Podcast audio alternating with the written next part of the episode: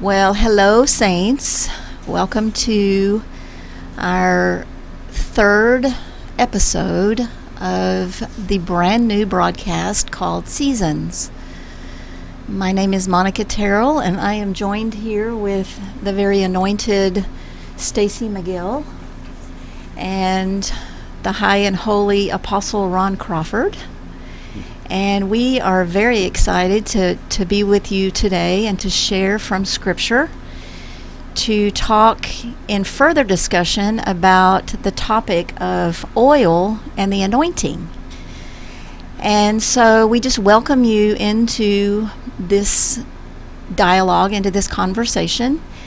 And perhaps you might want to get out your Bibles and some pen and paper and and just get ready to not only receive from the Word of God, from the Holy Spirit, but also um, just be blessed as we are blessed. The Lord has really been speaking a lot over this past season about this particular topic topic and and we know that he has promised that he's going to pour his spirit out upon us and we are um, experiencing that manifestation but also continuously asking him for more and so, over the course of the last number of weeks, we've been doing some extensive study on the topic of oil and the application of oil through Scripture. And I just want to begin by um, just really encouraging every one of our listeners, all the saints, to recognize and to be aware that this is this is something for you. This is something that needs to be applied in your life that needs to be applied in your um, intercession and in your walk with the Lord. This is, you know, we are called to be priests before the Lord, and, and the anointing is a very significant factor in our walk and in our function before the Lord.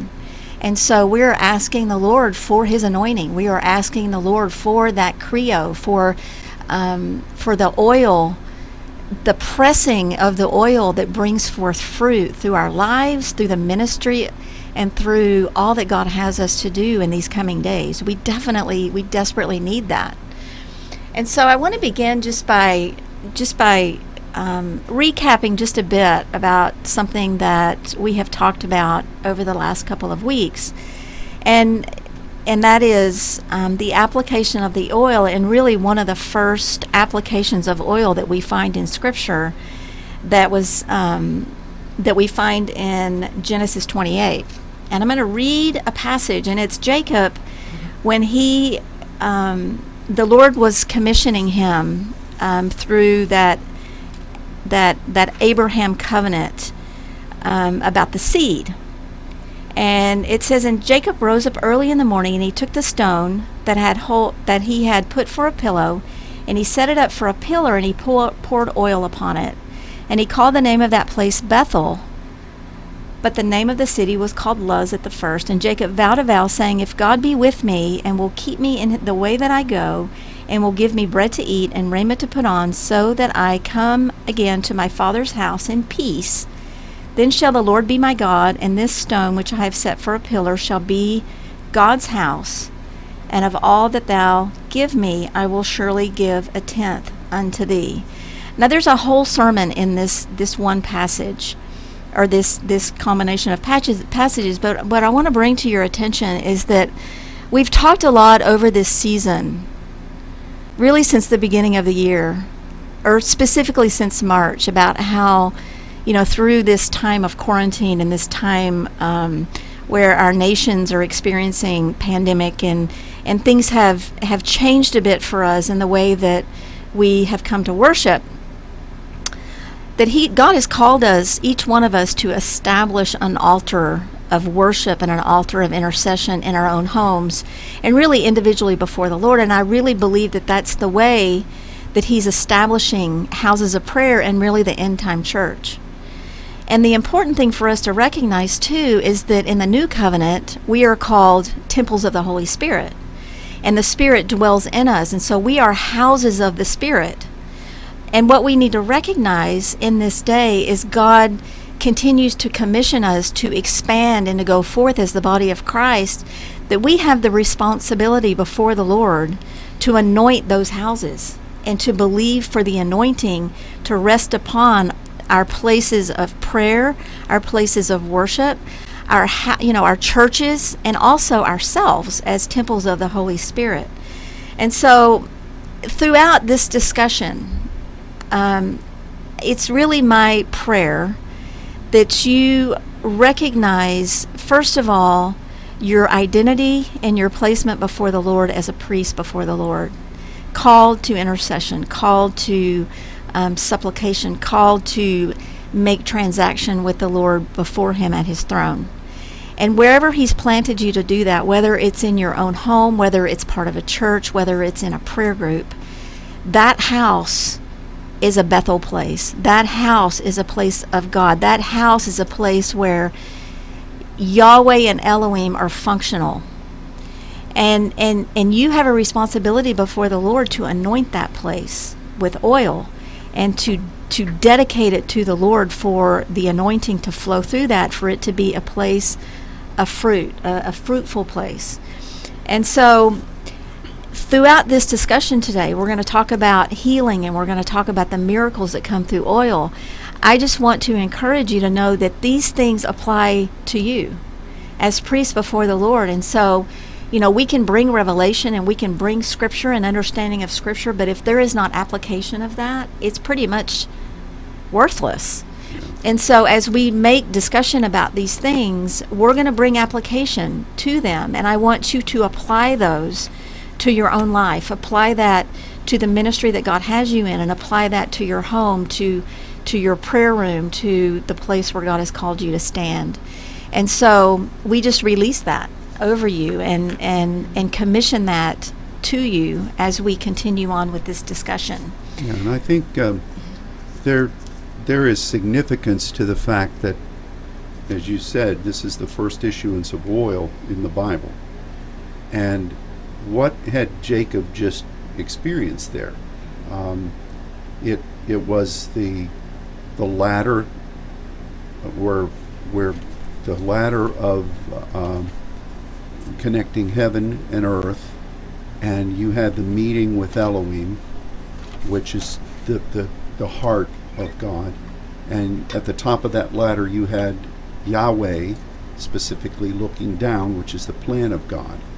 And so Jacob wakes up and he takes the stones that he had for his pillar and he makes it from pillow to pillar. That'd be could write a book called that. and so the first use of oil was on that. And mankind has used the pillar over and over again. Some I remember one time we were in France and um, one of our first I think it was our first ministry trip into France and we were going into the city and our guide translator showed us the the great obelisk that um, was there in the center of Paris, and they called it a phallic symbol. And you know, much is made of that, but the initial pillar in the scripture with the initial oil in the scripture was Jacob reminding himself of that connection between heaven and earth. And so the law of first issuance is always an amazing thing in scripture. It's there for a reason. What put it what came into Jacob's mind that he needed to get oil and pour it on something? Mm-hmm. Why did God do that? And the first issuance signifies that no matter what we talk about with oil, whether it's restoration, whether it's miracles, whatever it is, that the essence of the first issuance was connecting you in partnership with the heart of God with the plan of God in heaven. And the angelic ones are enabling that. Every other thing falls in in in uh, fails in comparison. So uh, I just think it's uh, very significant that you directed us to this first issuance here, and what it what it signified the connecting of our partnership with God to heaven in the plan of God and the partnership of the angelic in that way.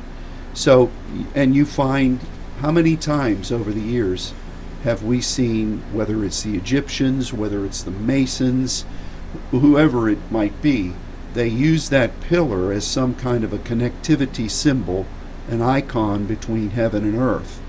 And um, really the issue for us though is that we're not just trying to to hone in on things that don't belong to us. Right. This is our partnership with God. And so I I just think that is an incredible incredible word for us to uh, to view and to remember that this is what God did. So, and I, will stop with this and surrender the mic back to you or your own mic. Um, God tells him at the end of this, okay, go back to go back and resolve. So Jacob sets up a ne- the next pillar as a covenant between him and Laban. And he sets that pillar and he said, Look, I'm not trying to do you any harm. I'm not trying to take anything from you.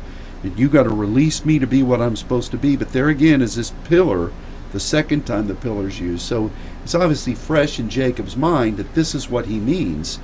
And and I think that's a thing that we need to establish. Not only are we serving in this way before God, but we need to let this be the the plumb line of our relationships with other people, especially our family. And that this is the thing that that really we are signifying. I just wanted to interject one thing. I was thinking about the word expansion. Jacob had just come from his blessing from his father that his brother had forfeited, and he's expanding, mm-hmm. you know, out into the world. I just thought that was a really significant uh, new. It's a new thing. He got blessed. Now, what's he going to do with it? And the Lord shows up, and He honors that. And I just, I would just say to everyone listening, we're so blessed, and we we have a a partnership with the Lord, and we hear his word in our heart and you see or however he talks to you but be ready for the new there there was no house there was no bethel and then there was and so he's going to bring the new into your life and into the kingdom and we get to partner with that. And that's incredible. Incredible gift. He's incredibly generous. Amen. Yeah i love that because how much you know has god said about transition? And we are in a transitional moment and oil really in so many ways is so significant in transition.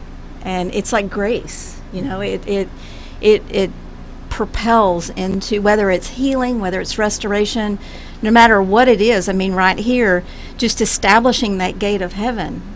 Because from the very beginning, God's intent was to have a habitation of His mm-hmm. presence here on the earth. And and he he tried and tried throughout the old covenant to do that, and he did do that.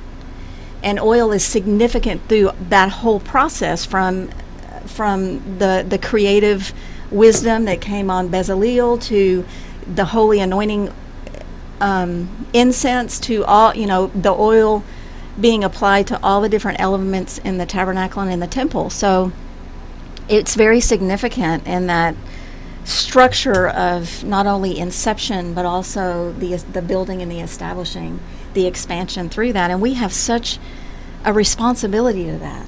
And especially in these days where um, you know, I read, I see this passage on this outline that says it's from from John 14, 2, and it says, This is Jesus speaking, In my Father's house are many mansions. If it were not so, I would have told you, and I go to prepare a place for you.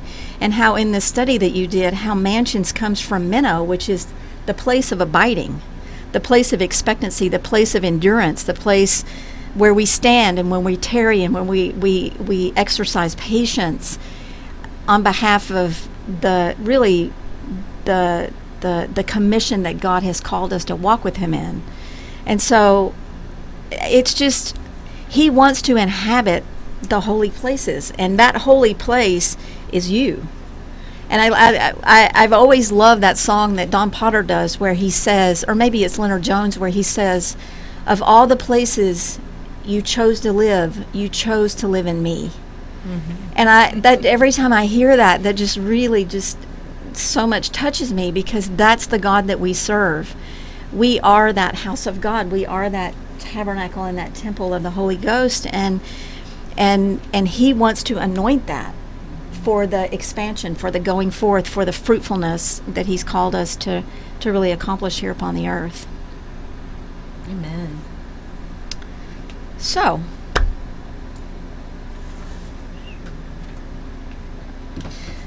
so we will um, continue on in this discussion, and um, I believe we're gonna we're gonna segue and begin to talk about the miracles that come that are associated with oil through Scripture.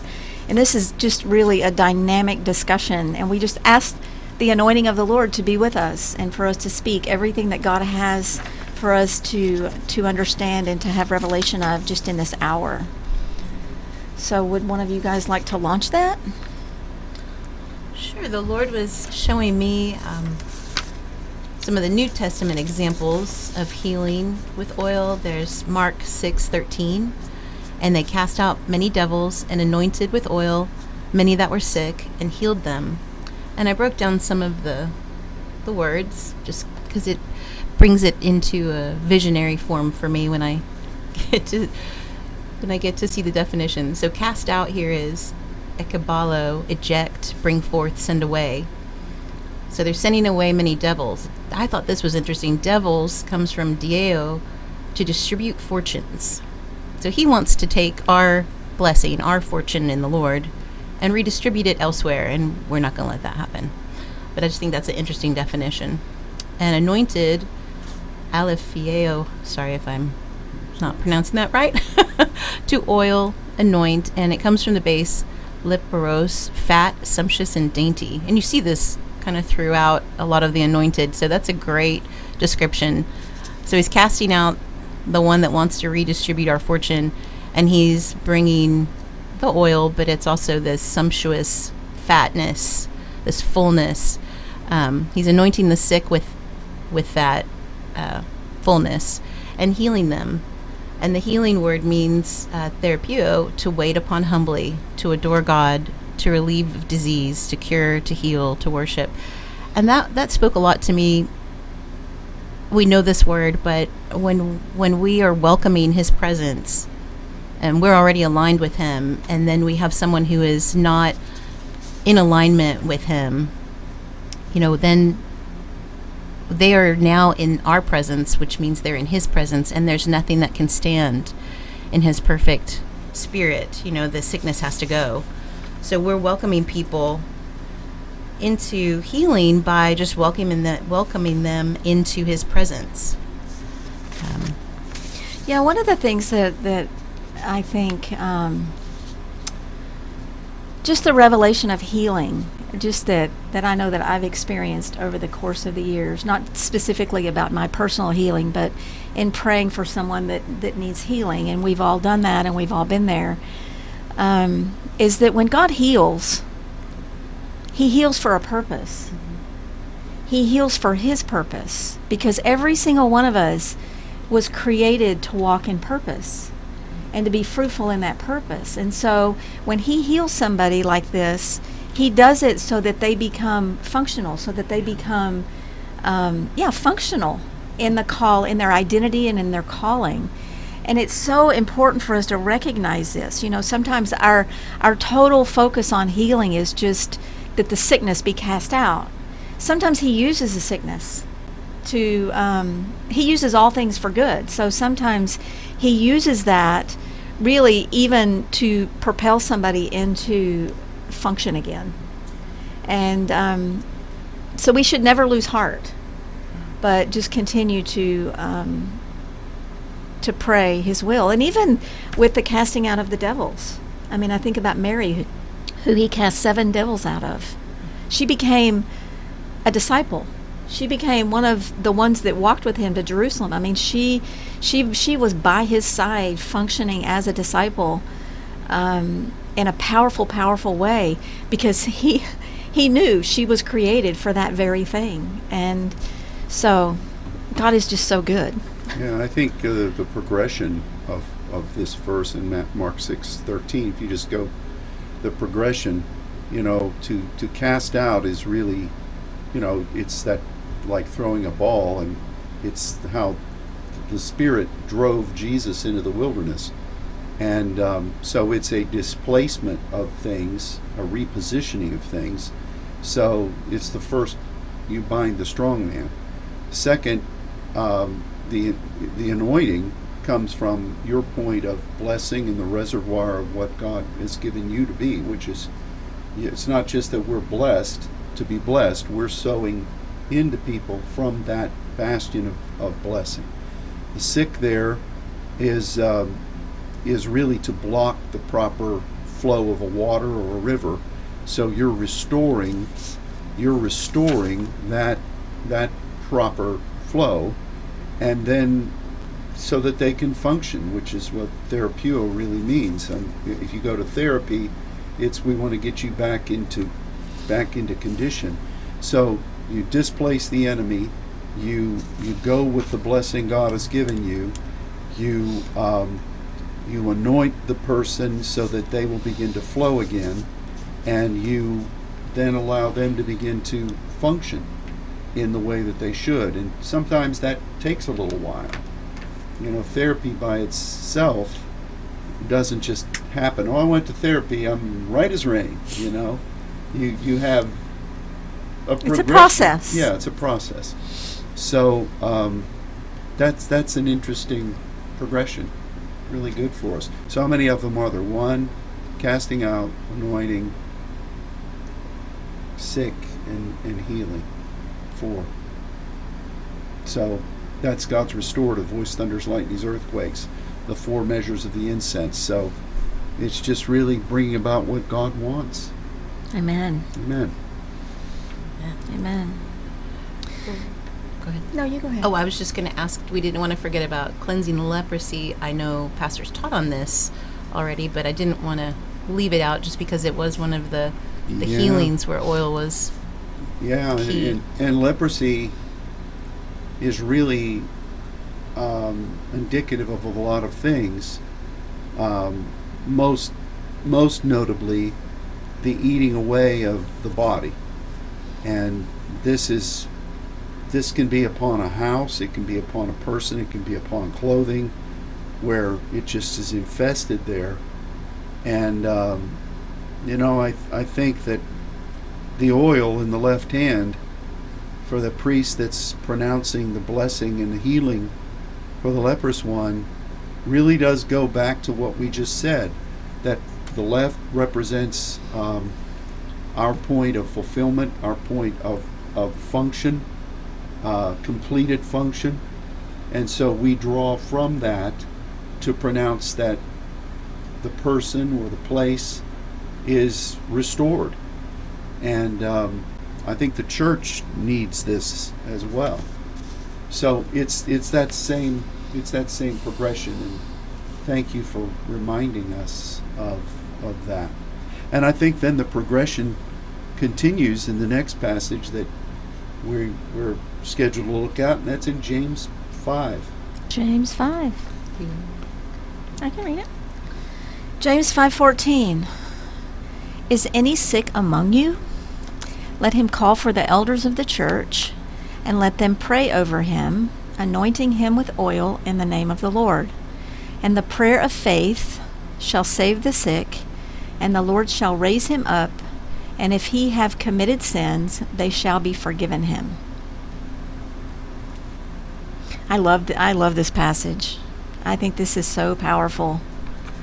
Um, so sick here is is is, is that it's astheneo, and it literally means f- form without function. Basically, it's it's a lack of strength. It's lack of um, the capability in your body or in your mental capacities, and and for us, we're called to lay claim to His will and to believe for life and vitality to come forth out of us to be able to function in and according to His will.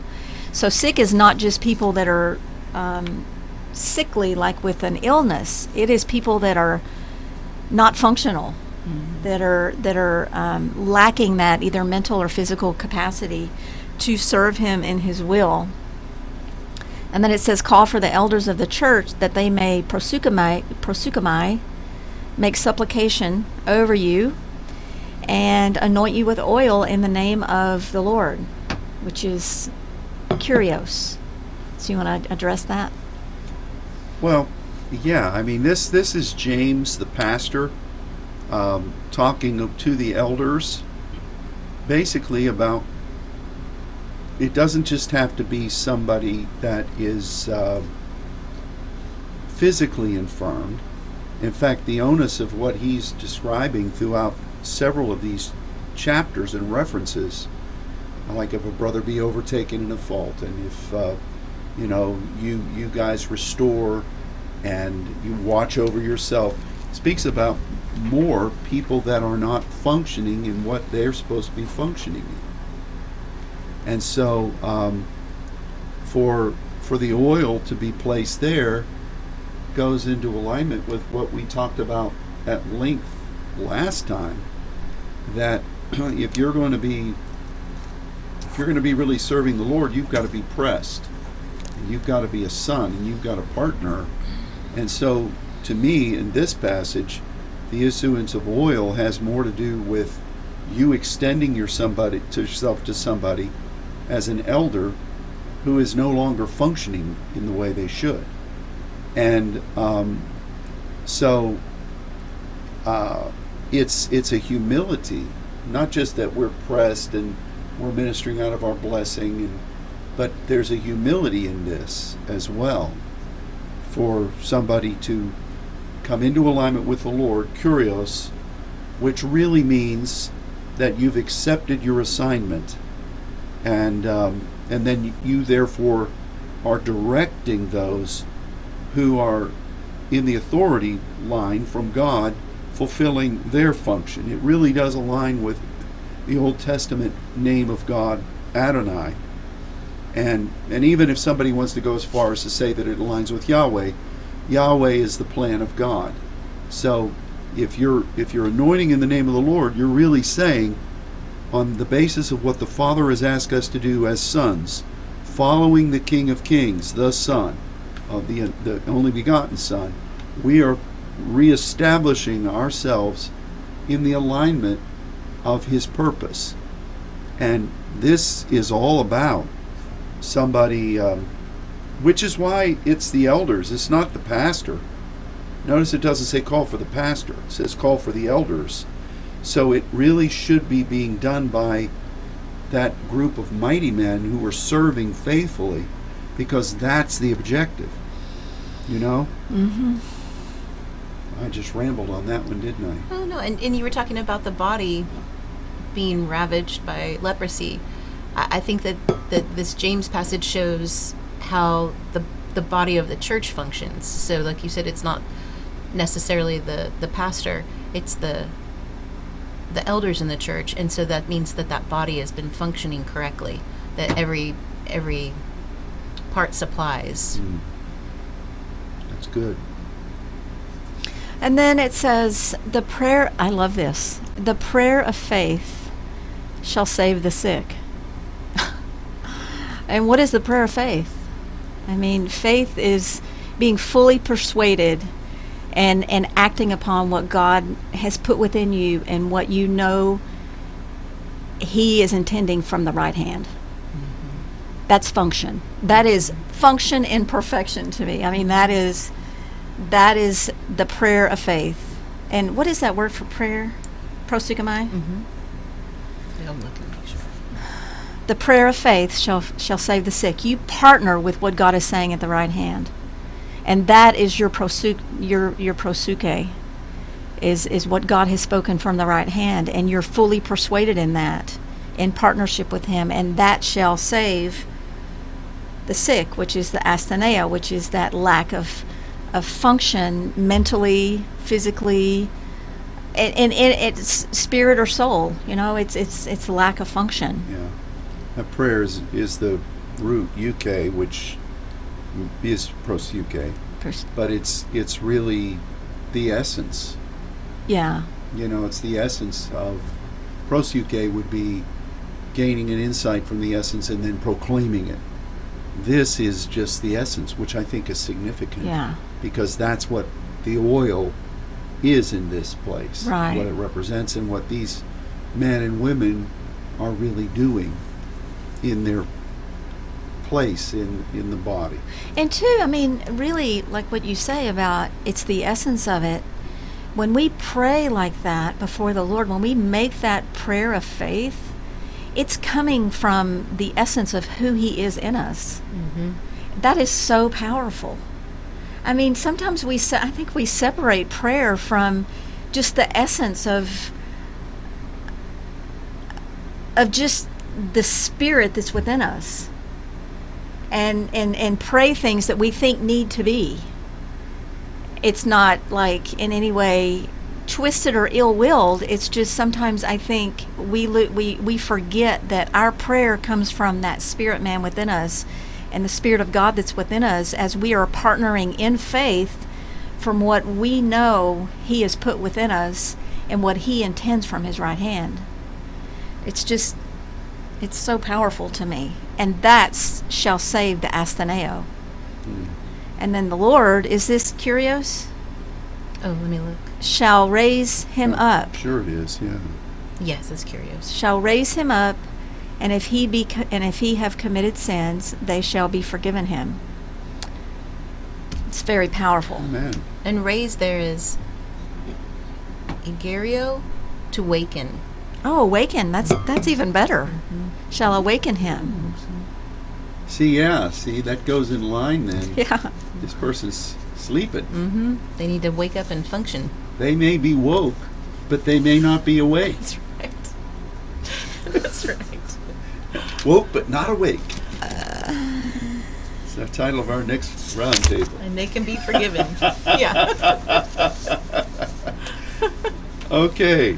Now, Praise if God. you guys notice that the, these these miracles and these healings, the anointing, is not chrio. It's this other word that you reference, which is um,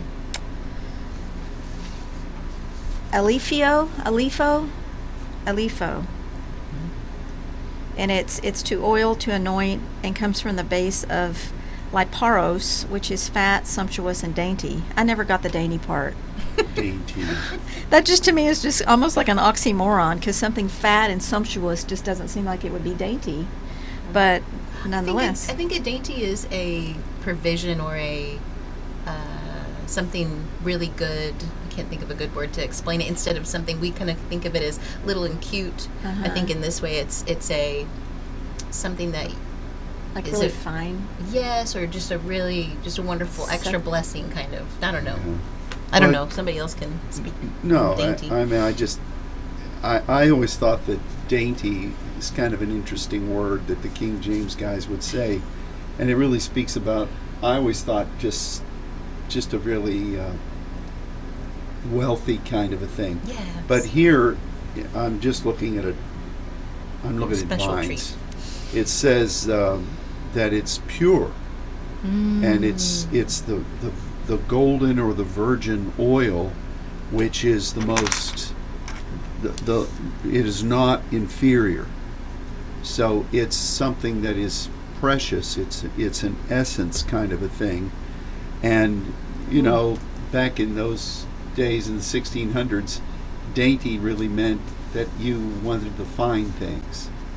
So it was over the years then that that that essence, those that were, I won't describe, but they preferred the dainty things, and so the meaning of the word really extrapolated into something that still harkens back to what it meant, but it was kind of perverted in its use.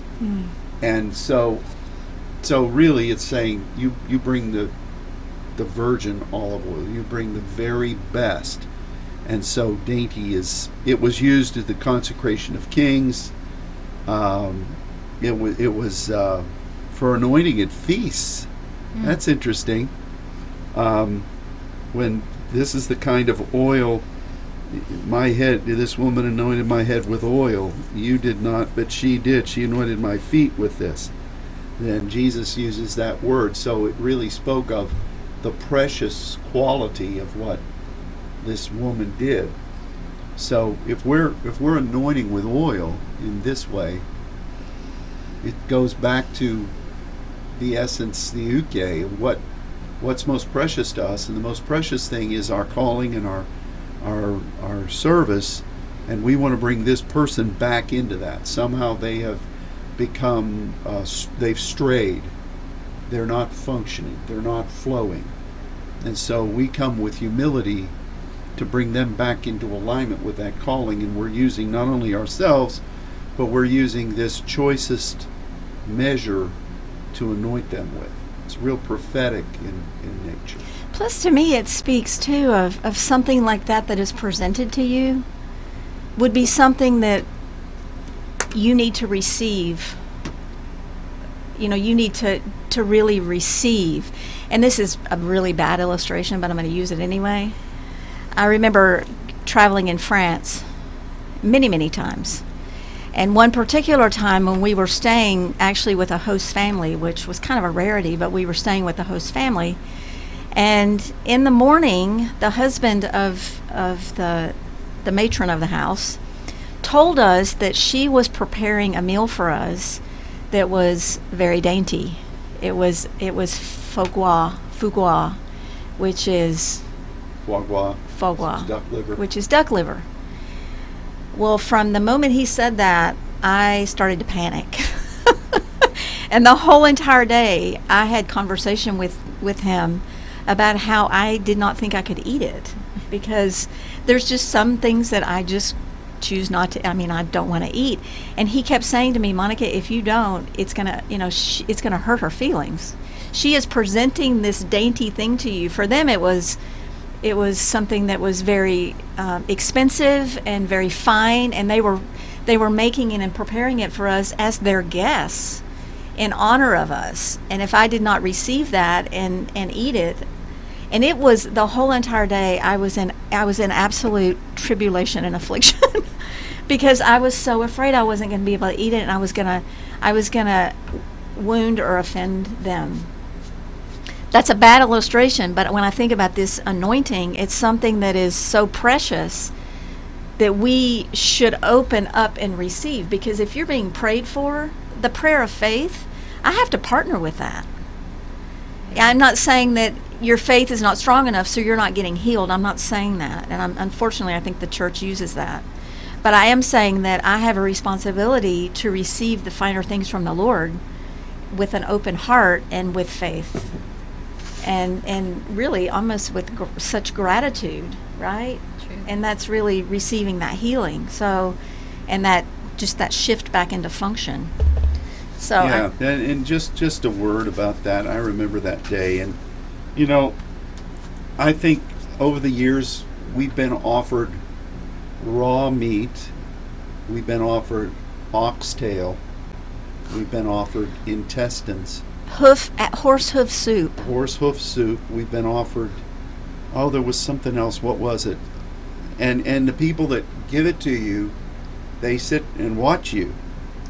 How you're going to respond to it. And so I would just say that even if we're hosting people here in America, before we decide to present a dainty meal to somebody, we should ask them first of all. Okay, I'm wanting to make this, but I want to know what you feel about eating this particular type of thing because it can be very awkward. Um, and uh, that was an awkward day. But certainly the dainty oil is something that shouldn't offend anybody. No, but I think that there has to be a reception. Yes, there has to be. You know, there has to be. Um, there, there has to be a, a partnership, I guess I should say, and a reception of that anointing, that prayer faith, and the anointing with oil, the dainty oil. the dainty oil. Yeah, I, uh, that was not a great. We should market t- dainty oil from Texas. Texas dainty oil. You girls could make a killing. You slap that up on Elijah list, we could finance the end time harvest. What do you think? Your game? No Howdy response. you first. no, you go first. No, no, you go. I'll do it soon.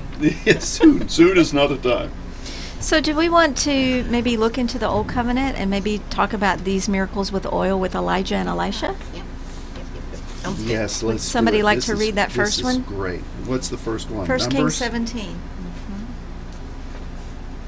You wanna- Oh. Do you have that, Stacy? Your miracles with oil.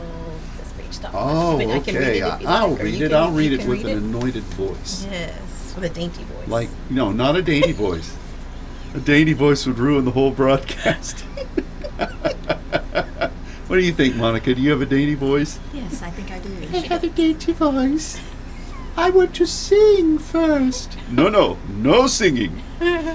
1 Kings 17, verse 12. And she said, As the Lord thy God liveth, I have not a cake, but an handful of meal in a barrel, and a little oil in a cruse.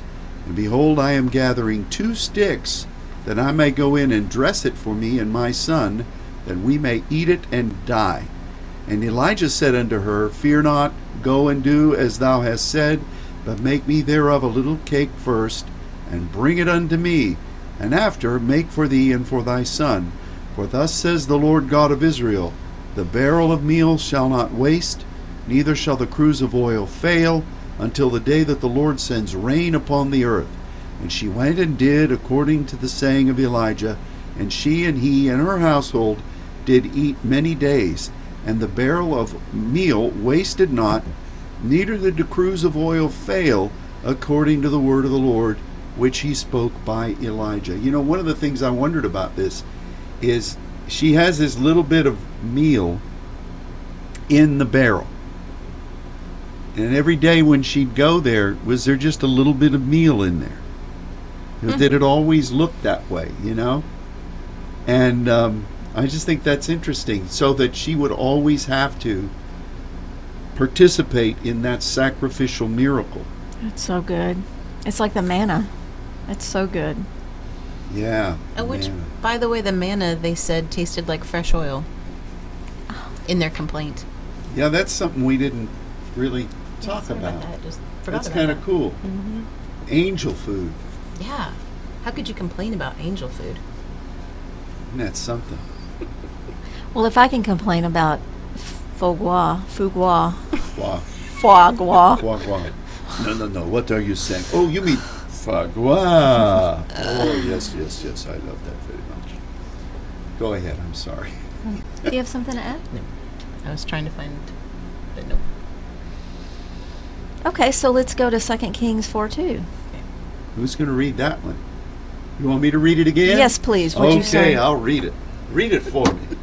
Remember that time I talked about listening to that preacher on the radio, and he had a guy that would read for him, and about every two or three words he said, "Now stop right there."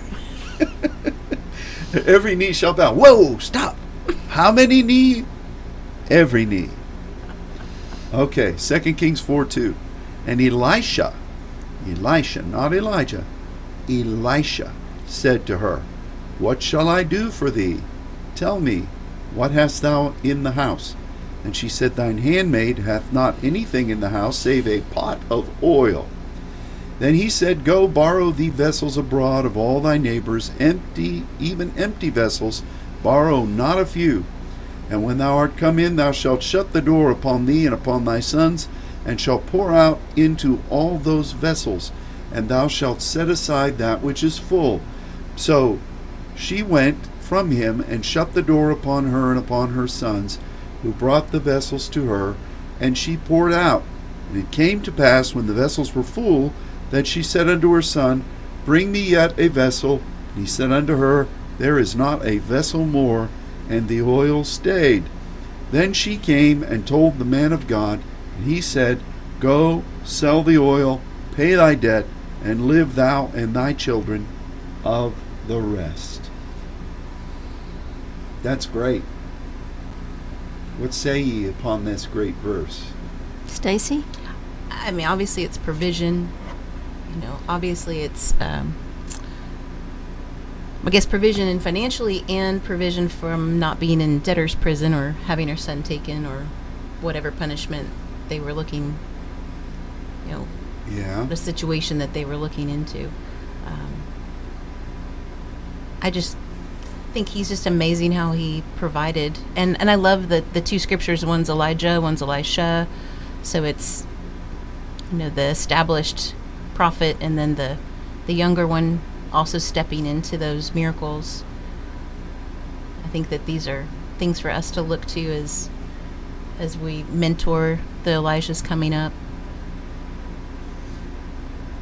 Yeah, you know, as far as what we are talking about with the oil and what it represents and what um, what we're doing with it. This is a, such an interesting thing that Elisha, who was the one that was supposed to be gathering others and going to the sons of the prophets and and gaining um, those that should have been working in the alignment between him and Elijah.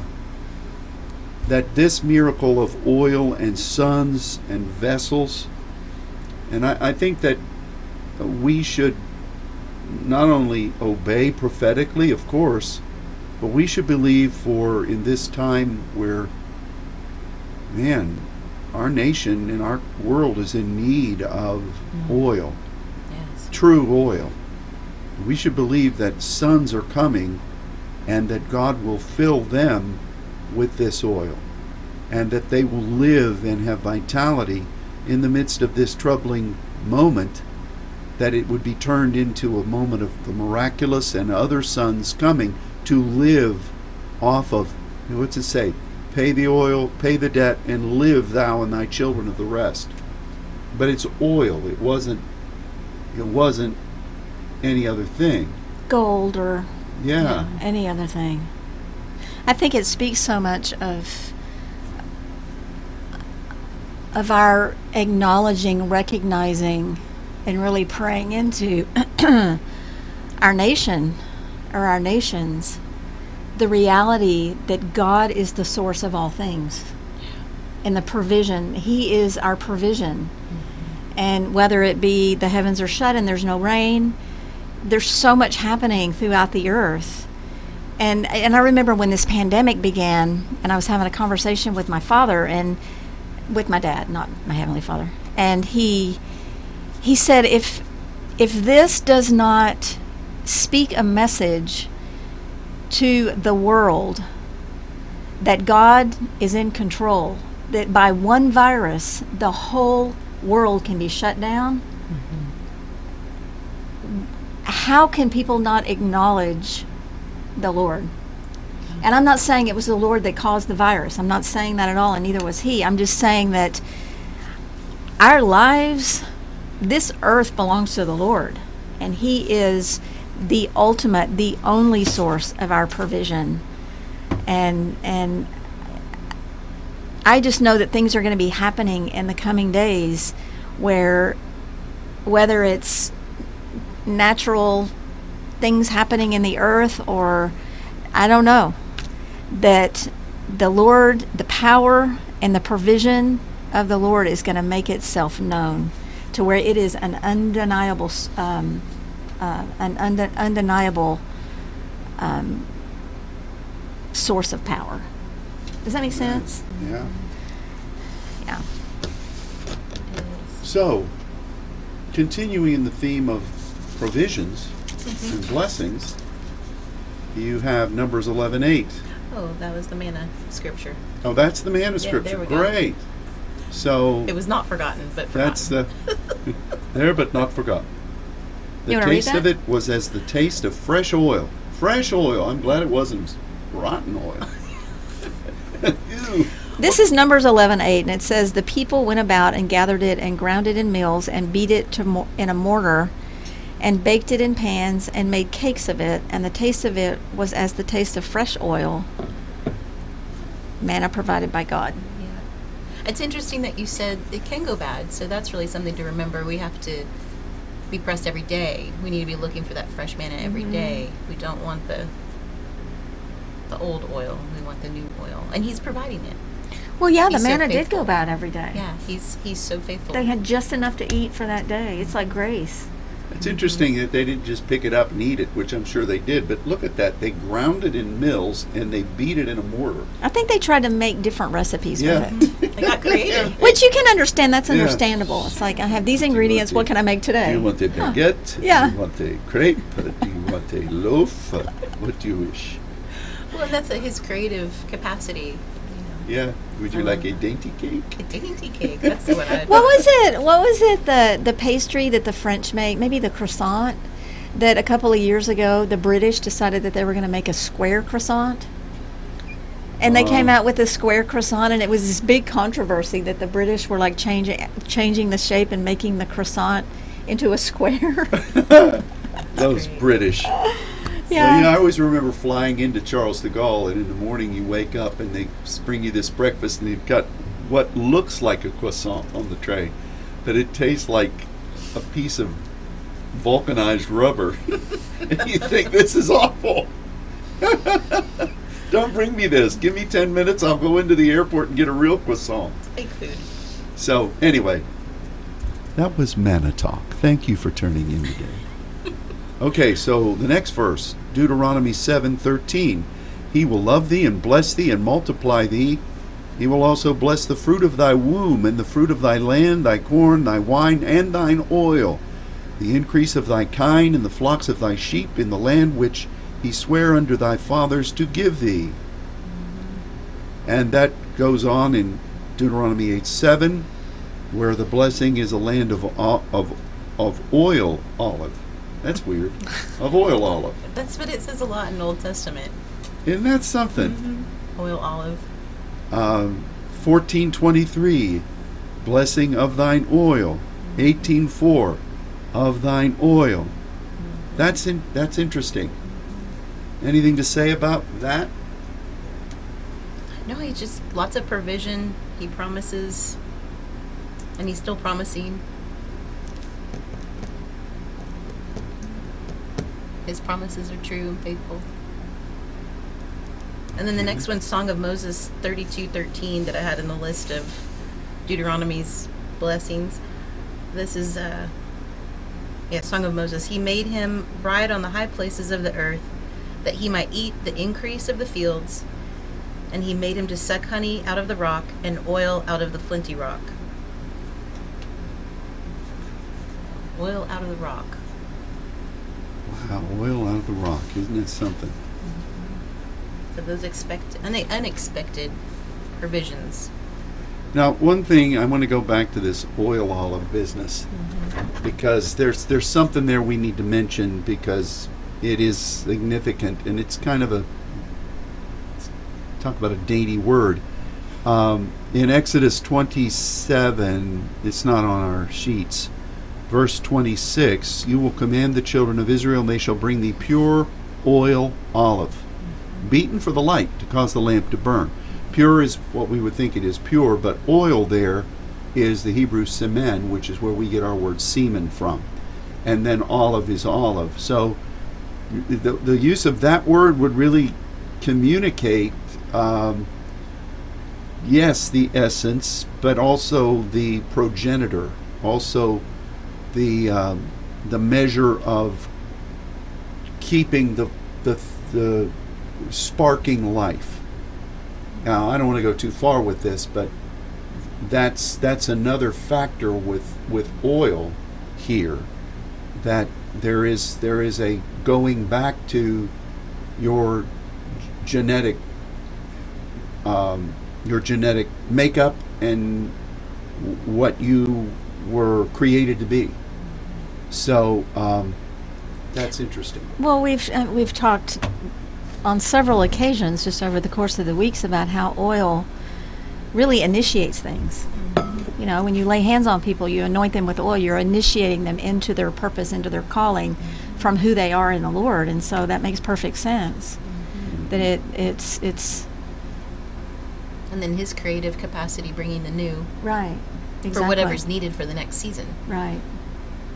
It's Yeah. just so significant, and and and that really brings us to this passage about Asher, which to me is so prophetic, and and and I'll share why.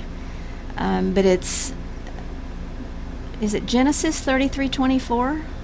Oh yes, I'm sorry, I forgot to. That's put okay. Genesis, And it says, And of Asher he said, Let Asher be blessed with children, and let him be acceptable to his brethren, and let him deep, deep, let him dip his feet, his foot in oil. Thy shoes shall be iron and brass, and in thy days so shall thy strength be. And I was sharing with Stacy earlier, and, and I know I've shared this, I think, with Pastor over the last couple of weeks, is since we began speaking of this topic of oil, every Sunday when I come to the house of the Lord, I feel like my feet have been anointed with oil. I feel like my foot has been dipped in oil. Even this last Sunday, like right before I walked up to do the prophetic transition, I had to take my shoes off because they were slick. And I thought, there's that oil again.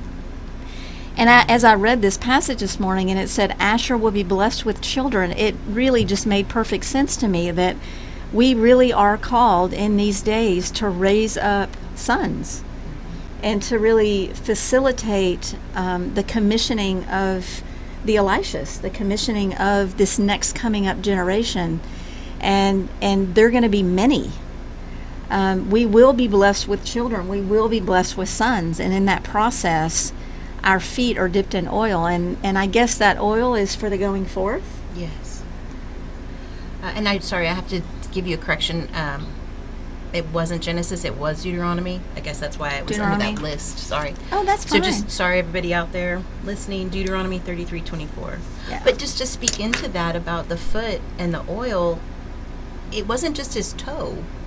It wasn't just a little bit of oil, it was enough for his whole foot, which really speaks of, you know, the again, provision, but the wealth, the the fullness of the blessing over Asher, and he's known for being wise and his his lineage, and also the name Asher means blessing. It actually translates mm. as blessing. So there's so much to say about all of this, but he taking dominion, you know, yeah.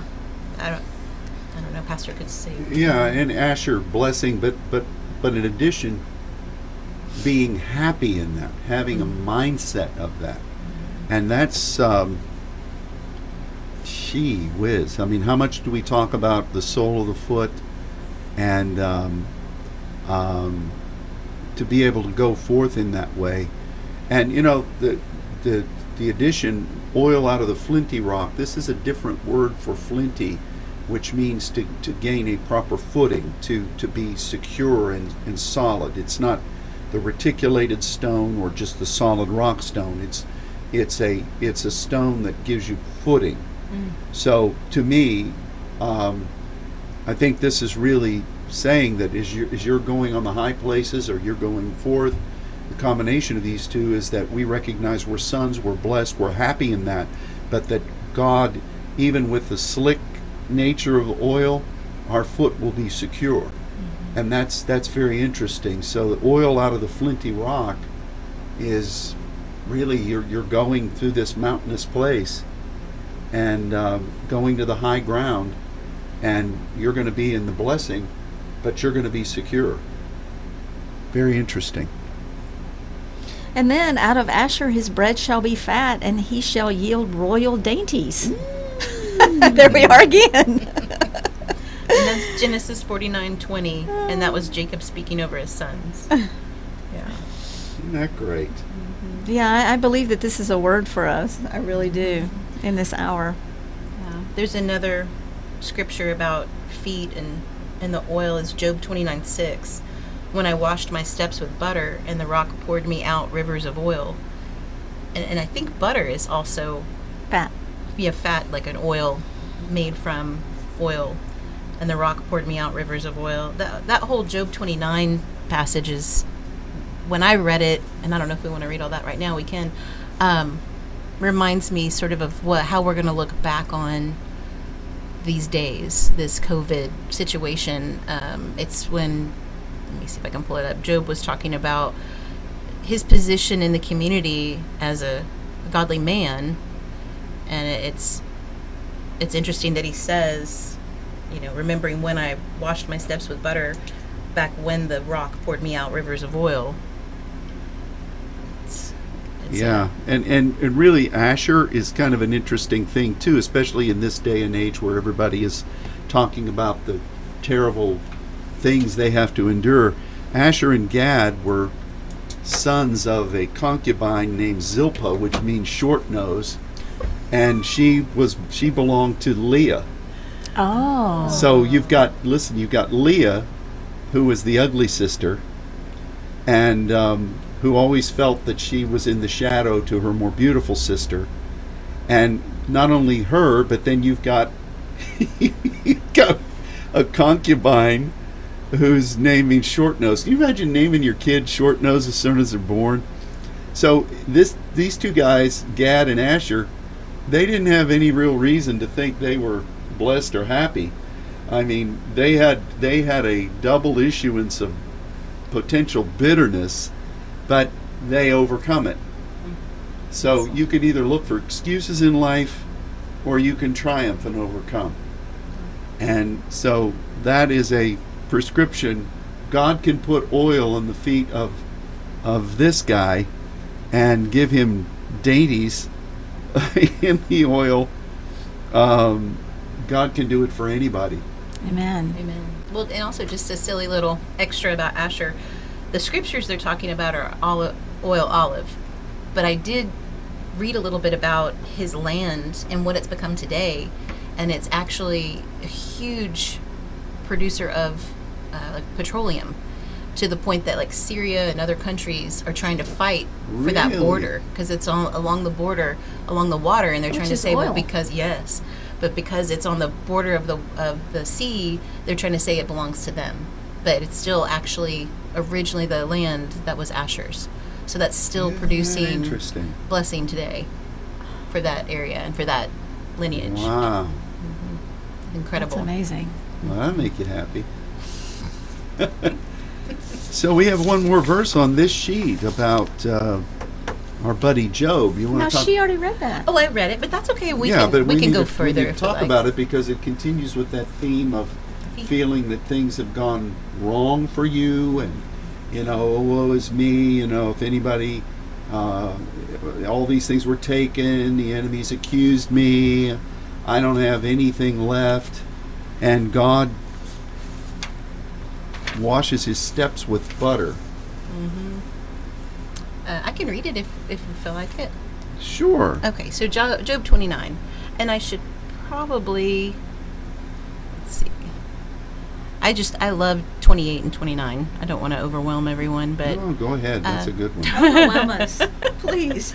uh, the end of Job 28, he's talking about looking to the ends of the earth and seeing under the whole heaven. Um, then did he see it? Did he declare it? Did he prepare it? Yea, he searched it out. Um, unto man he said, Behold the fear of the Lord, which is Adonai, that is wisdom, and to depart from evil is understanding. And I, I just had a little interruption between the two chapters where when you depart from evil, you're really not engaging with the enemy. So I just wanted to point that out. You're you're being like Jesus when the enemy took him to the pinnacle uh, in the uh, in the desert in the wilderness, and and you're just staying in purpose, and you're just not taking his bait. So that's a little interjection. And then we go into Job 29.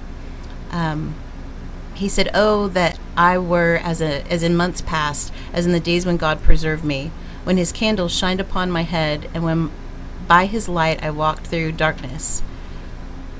As I was in the days of my youth, when the secret of God was upon my tabernacle."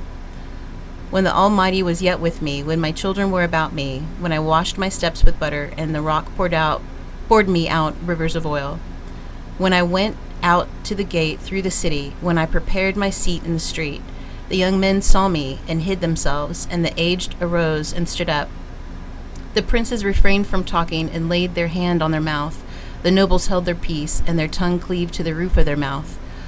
When the ear heard me, then it blessed me, and when the eye saw me, it gave witness to me, because I delivered the poor that cried, the father and the fatherless, and him that I had none to help him, that had none to help him. The blessed the blessing of him that was ready to perish came upon me, and I caused the widow's heart to sing for joy. I put on righteousness, and it clothed me. My judgment was as a robe and as a diadem.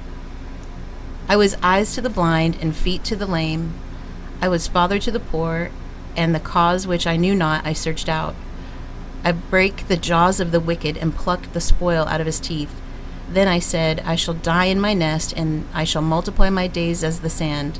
My root was spread out from by the water, and the dew lay all night upon my branch. My glory was fresh in me, and my bow was renewed in my hand. Or bow, sorry, my bow was renewed in my hand. Unto me men gave ear and waited and kept silent at my counsel.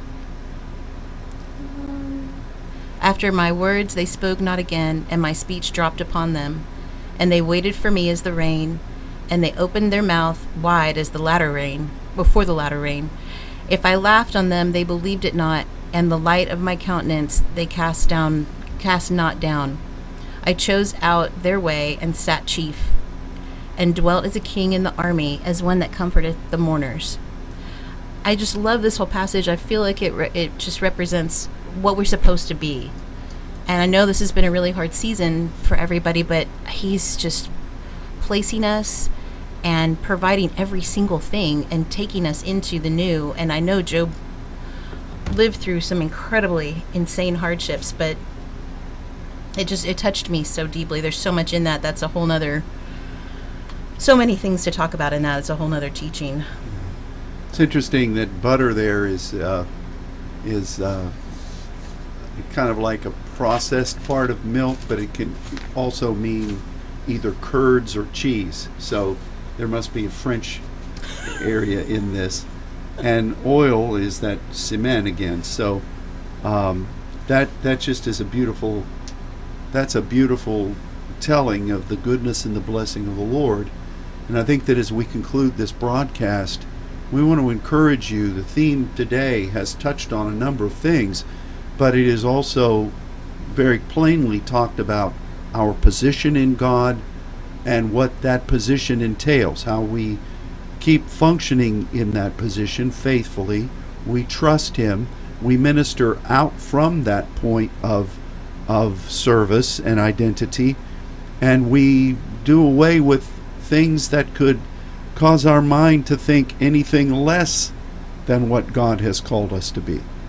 And so the blessing of the Lord in His oil in us, upon us, and through us is something that we must really cherish in God and believe for.